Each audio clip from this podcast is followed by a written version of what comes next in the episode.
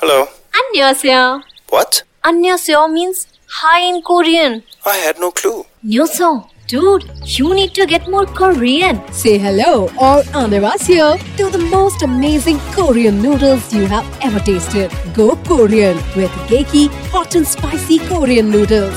Great tasting Korean flavors at just rupees 49. Try today. Geki Korean noodles. Can't get more Korean.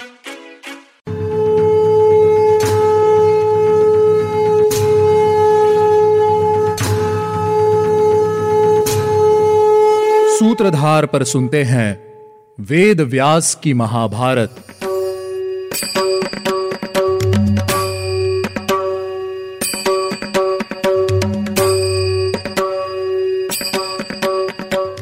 Hello listeners स्वागत है आपका वेद व्यास की महाभारत में। आज के स्पेशल एपिसोड में मैं आपको बताऊँगी पांचाल के विषय में।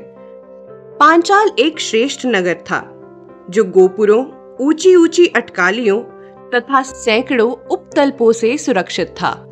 इसके चारों ओर जल से भरी हुई खाई थी। घास, चारा, अनाज, ईंधन, रस, यंत्र, आयुध तथा औषध आदि की भी बहुतायत थी। वहाँ बहुत से कपाट, द्रव्यगार और भूसा आदि से भी यह नगर भरपूर था। उस नगर में बड़े भयंकर और ऊँचे विशाल चक्र थे।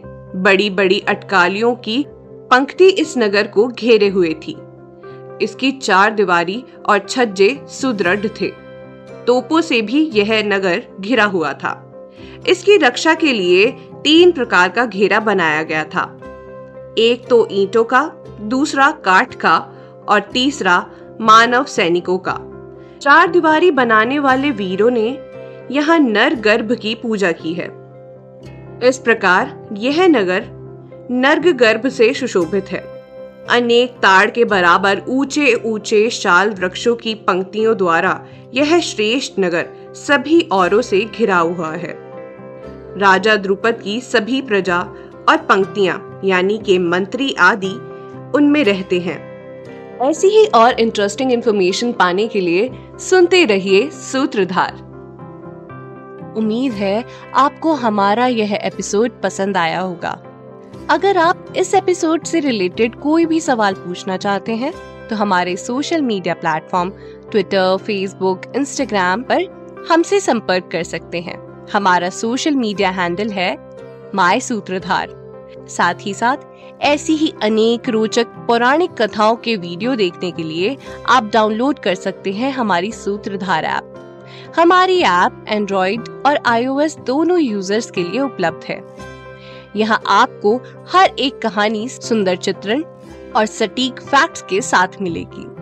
इसके अलावा आप श्री राम कथा मिनी टेल्स पॉडकास्ट हिंदी और इंग्लिश नल दमयंती प्रेम कथा, हिंदी इंग्लिश तथा ऐसी ही अनेक कहानियाँ अपने मन पसंद ऑडियो प्लेटफॉर्म पर सुन सकते हैं।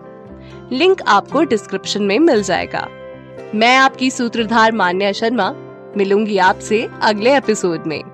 याद रखिएगा हम हर सोमवार और शुक्रवार आपसे मिलते रहेंगे।